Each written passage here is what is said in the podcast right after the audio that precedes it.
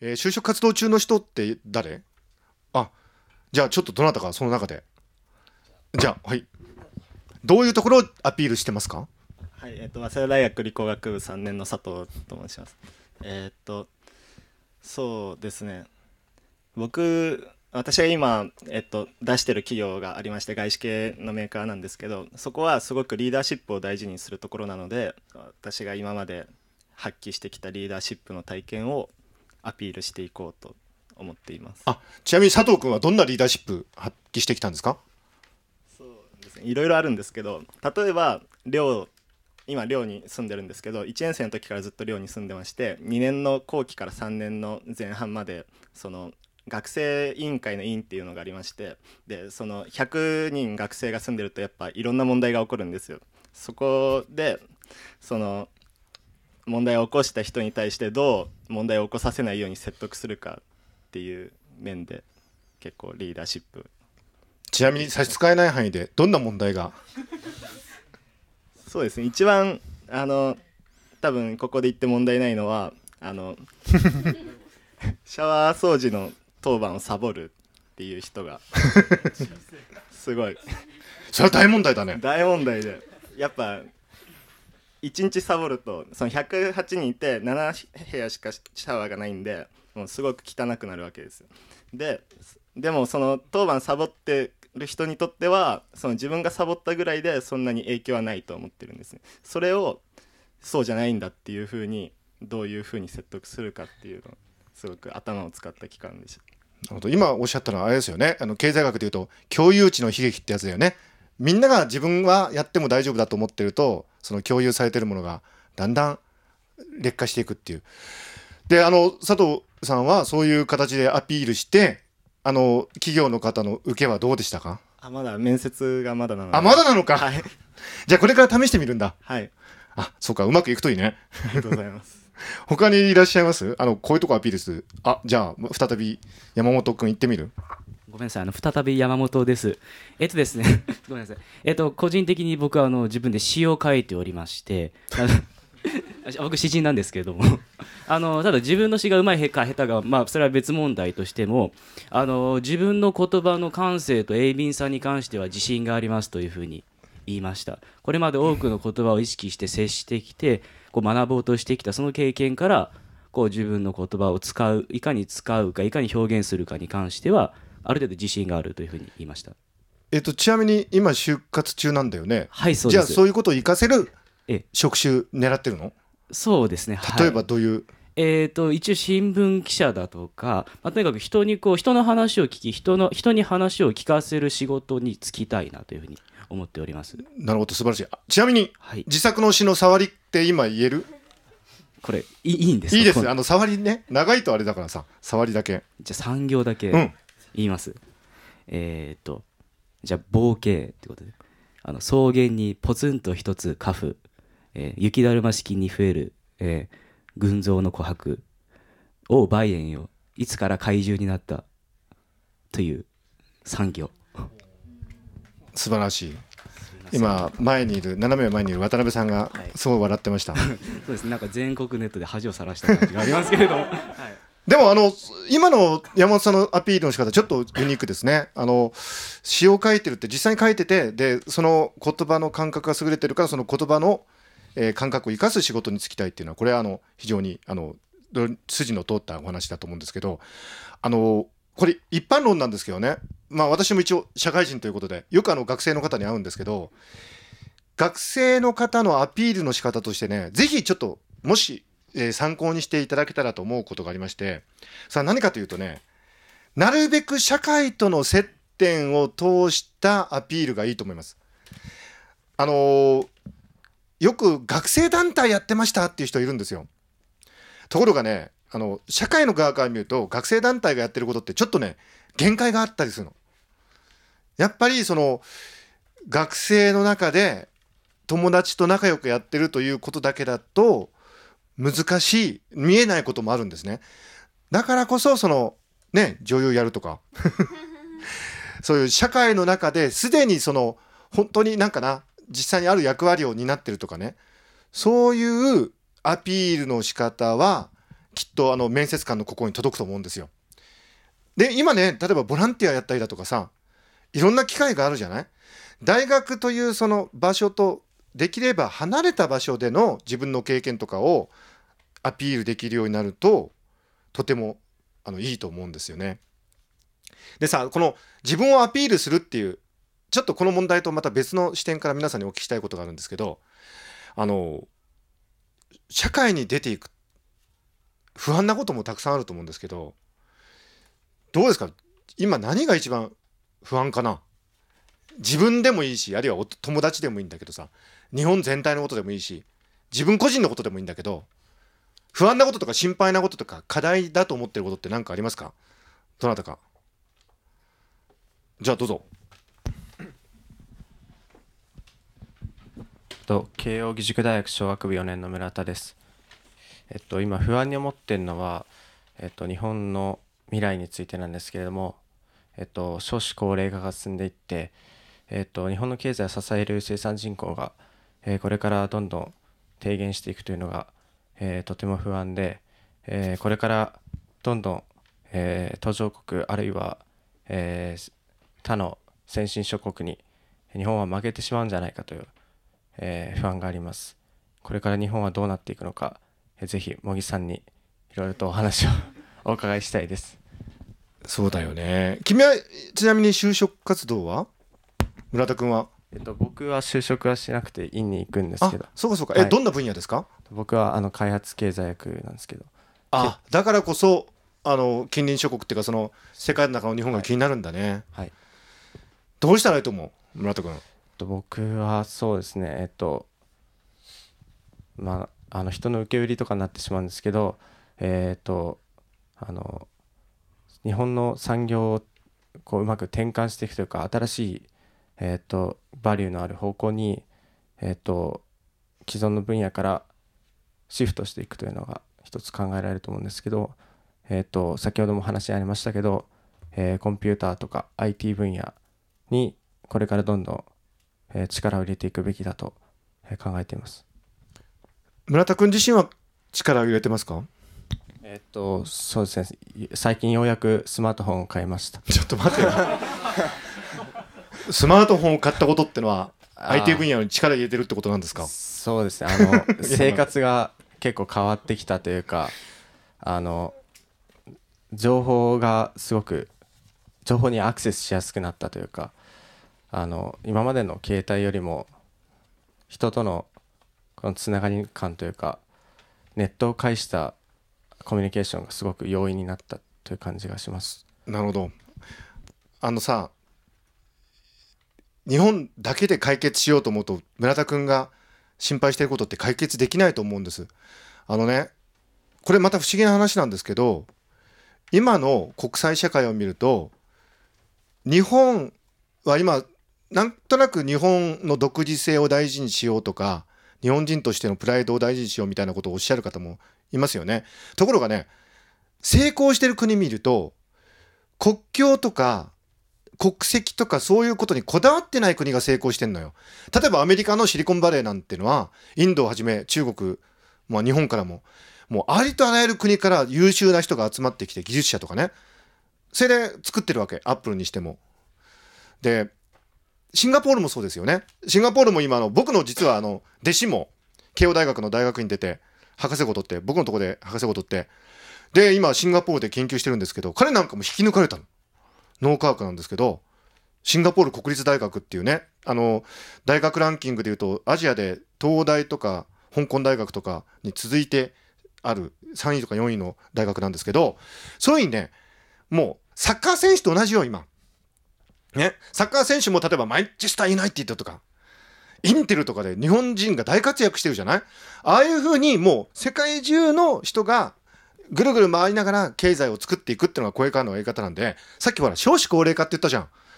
村田君は少子高齢化に対して自分なりの対策を打とうとは？まあまあ学生だからね。はい。まあ、ガールフレンドいますか？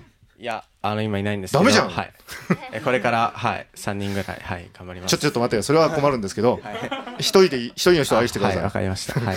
まあだけどあの日本だけで解決しようと思っても難しいんだよねだからだからこそ何か得意なことを身につけてほしいんですけどちょっとねヒントになることを言うと1万時間の法則っていうのがあります。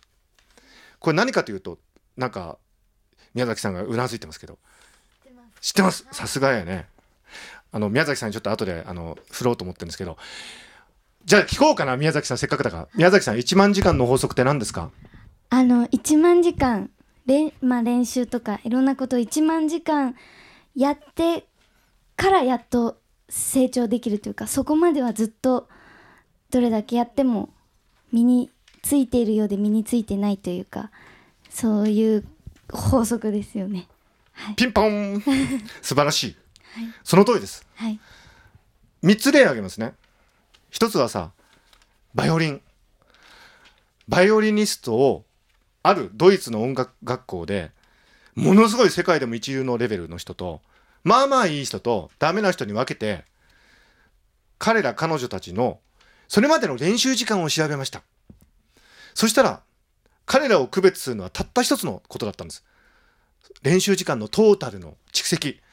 世界レベルの人って今宮崎さんおっしゃってくれたように1万時間ぐらいやってんのよ。子供の頃から。まあまあの人は8000時間。ダメな人は6000時間。これが1万時間の法則っていうのが言われるようになった最初のきっかけなんですね。2つ目の例はビル・ゲイツさん。ビル・ゲイツさんってねマイクロソフトを創業して非常になんていうのかな。まあ天才ってイメージがあるんですけど実はゲイツさんはですね高校の時にプログラミングだけやってたんです。そればっかり。あのゲイツさんはハーバード行ってるんですけどその高校の時にもう先生が「お前プログラミング忙しいんだったら1学期学校来なくていいから」って言ってプログラミングすることを単位と認めてあげるからって。つまりもともとビル・ゲイツさんは才能があったんですけどプログラミングをもう、まあ、1万時間ってのは一つの目安なんですけどね。長時間とにかく打ち込むことであそこまでになったと。3つ目の例が意外なんですけどビートルズなんですよ。ビートルズ。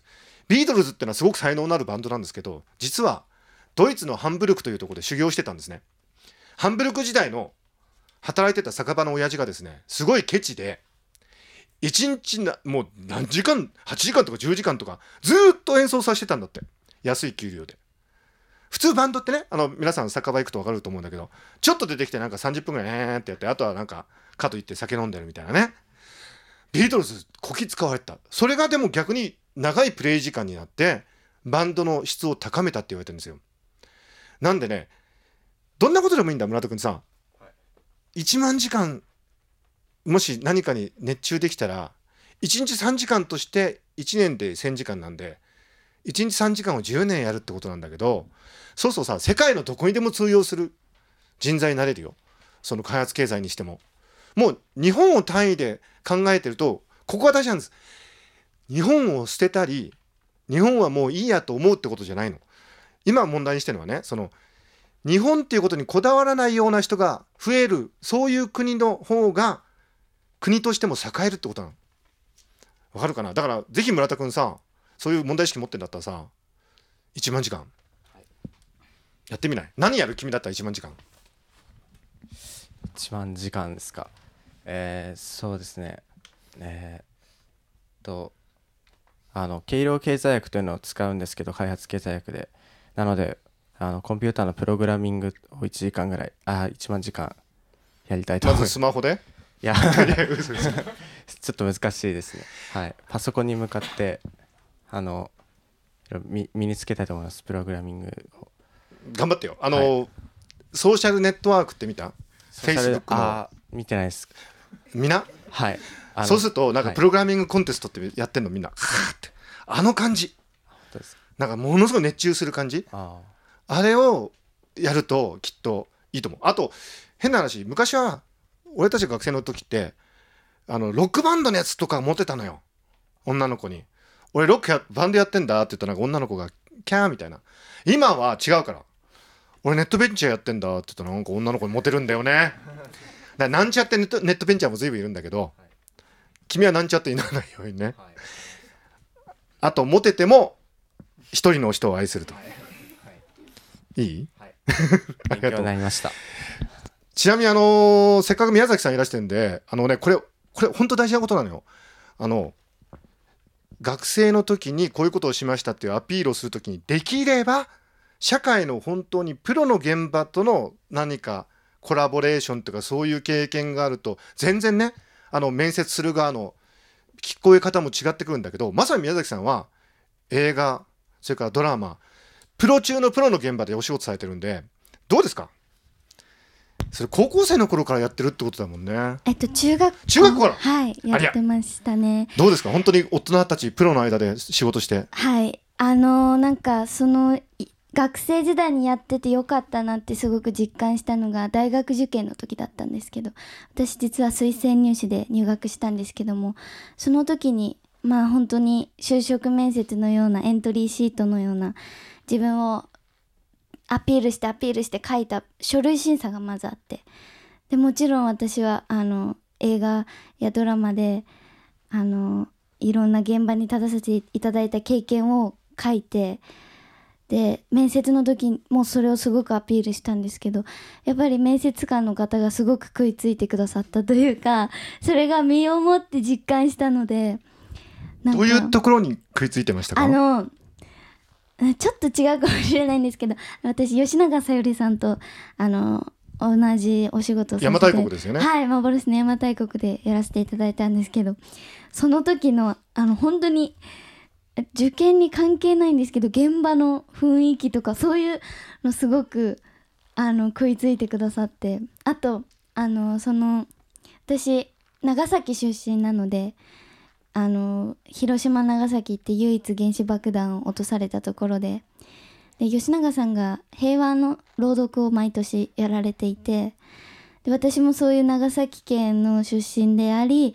そういう社会に対して何か訴えかけるような立場の仕事をしているのでそういうのもあの平和学を学びながら女優としてそういうのを社会に伝えていきたいですっていうことをもう自分の強みとしてあの言ったんですけどもそこもすごく関心を持ってくださいました。これだと合格しちゃうよね。確かに合格するわそれは。ひょっとしたらその早稲田の先生は吉永小百合さんのファンだったのかもね。そこで異常に食いついたのかもしれないですけどね、うんさらあのなんていうか映画の現場ってね例えばあの待ち時間だとかね。はい。長かったでしょ、はい。待つことも仕事ってよそうだよね。く言われるんですけどのって感覚的にわかるみんな？自分の出番が来るまでずっと待ってんだよ。ね。に3時間も4時間もはい。あとセリフとか例えば自分が NG 出しちゃったらみんなに迷惑かけるからそうです、ね、プレッシャーだよね。はい。もうものすごい数の方が関わって仕事をされてるのでそういう責任というか、まあ、この仕事に限らずだと思うんですけどそういうのはすごく感じますね。どう？今の宮崎さんの。これが僕が言うね。まあまだ大学1年生だけど社会の実際の現場と関わって体験を積むってことの大切さなんだよね。たまたま宮崎さんの場合その映画とかドラマっていうまあ華々しい現場であるけどこれどんな現場でも一緒ですどんな現場でもその社会で実際に仕事をして人の役に立ってお金をいいてる仕事の現場っていうのは非常にある意味じゃ厳しさもあるし喜びもあるんでできれば学生の時代からそういう大学以外にそういう現場を持つとね単に就職の時にアピールをできるっていうだけではなくてあのみんなの人生にとってもすごく大きな糧になると思うんで、まあ、ぜひもう遅いよっていう人もいるかもしれないけど あの頑張ってみてください。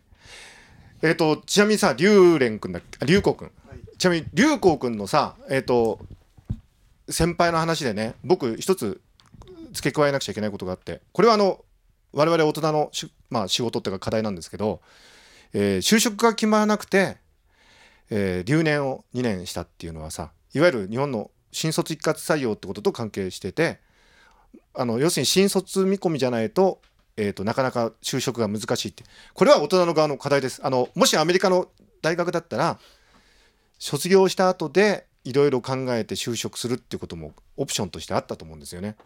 だから大学好きだったのかもしれないけどさ先輩。だけど本当はあの新卒見込みあるいは既卒関係なく、えー仕事の機会があるっていうような社会の方が僕はいいと個人的には思ってるんでその点だけはねちょっと先輩はかわいそうだったかなと思いますがまあ大学が好きだったのかもしれないし。で先輩は就職できたの？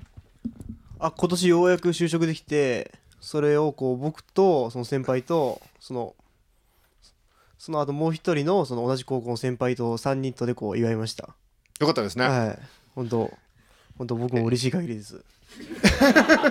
先輩喜んでた？先輩むっちゃ喜んでましたあのさみんなさまだあのそういうなあとちょっとだよね。あと2年とかせいぜい3年とか。仕事して給料をもらうっていうのは嬉しいぜ。バイトでお金もらうのとまたちょっと違った喜びがあるよ。だからぜひその初任給を楽しみに。えっ、ー、と就職決まってる人誰だっけ？あじゃあ。名前と言ってくれますか？えっ、と中央大学4年の与田と申します、えっ、と初月給は何に使うかと言いますとえっ、と自分ダイニングバーで働いていてでそこですごくお世話になったのでそこのあのーそこに行ってご飯を食べたいなと。でなんかそこの周りにいるお客さんとかにちょっと一杯ずつぐらいおごりたいなみたいな。そんな夢があります。いいこと言うな。でもそういうね小さな楽しみとか希望ってのがあの大事だよ人生では。というわけであのえっ、とまあ今までいろんな就職の話をしてきたんですけどちょっとねあのまとめっていうかね最後にちょっとヒントになるようなことを申し上げたいと思うんですけどあの若い時ってどうしてもあの自分が何とかなりたいって思いがちなんですよね。で自分のために何かをするとかでもそれって必ず行き詰まります。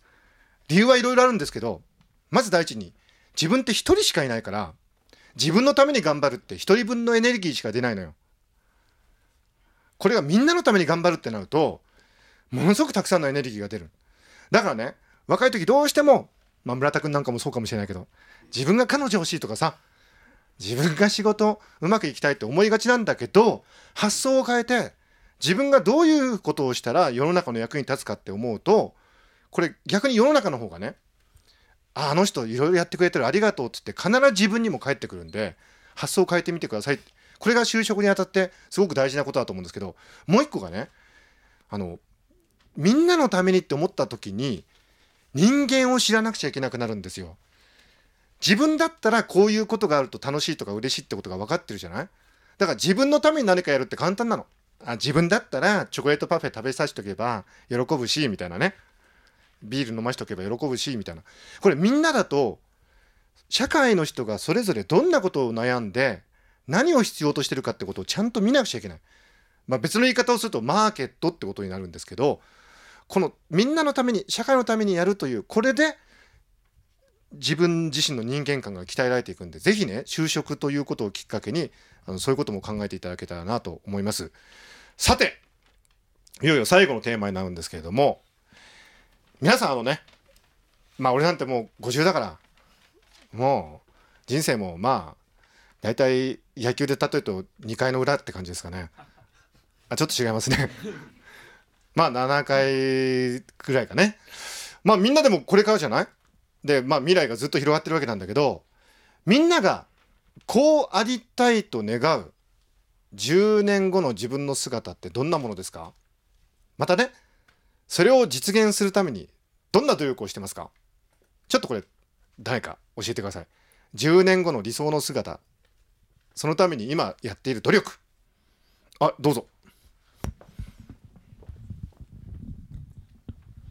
日本大学1年の大高と申します、えーっと僕が、えー10年後目指している自分の姿というのはあのー今スペイン語を実は勉強してるんですけどとりあえずスペイン語を一生懸命勉強して習得して、えー10年後の学生のためにブラジルやスペインといった、えっと、その南米系や南米系の国々への新たな道を切り開いていけたらなと思ってます。これはね非常に具体的であのしかも楽しみな目的だね。ってことは今スペイン語やってるってことだね。どんな風にやってますか？今あと、まあ、学校の授業で第二外国語として取っているんですけどあのコロンビア人の先生にあのお願いをして週一でじカフェに行ったりして付きっきりで教えてもらったり偉い。してます。具体的な行動やってるとこは偉いね。ちなみになんかスペイン語で喋ってみてくれませんか？どうせ我々わかんないかもしれないけど。なんか雰囲気だけ。メジャムユマオタカと私はユオタカユマですとおおー。僕最近ね歌舞伎町で話題になってるロボットレストランってとこに行ったんですけど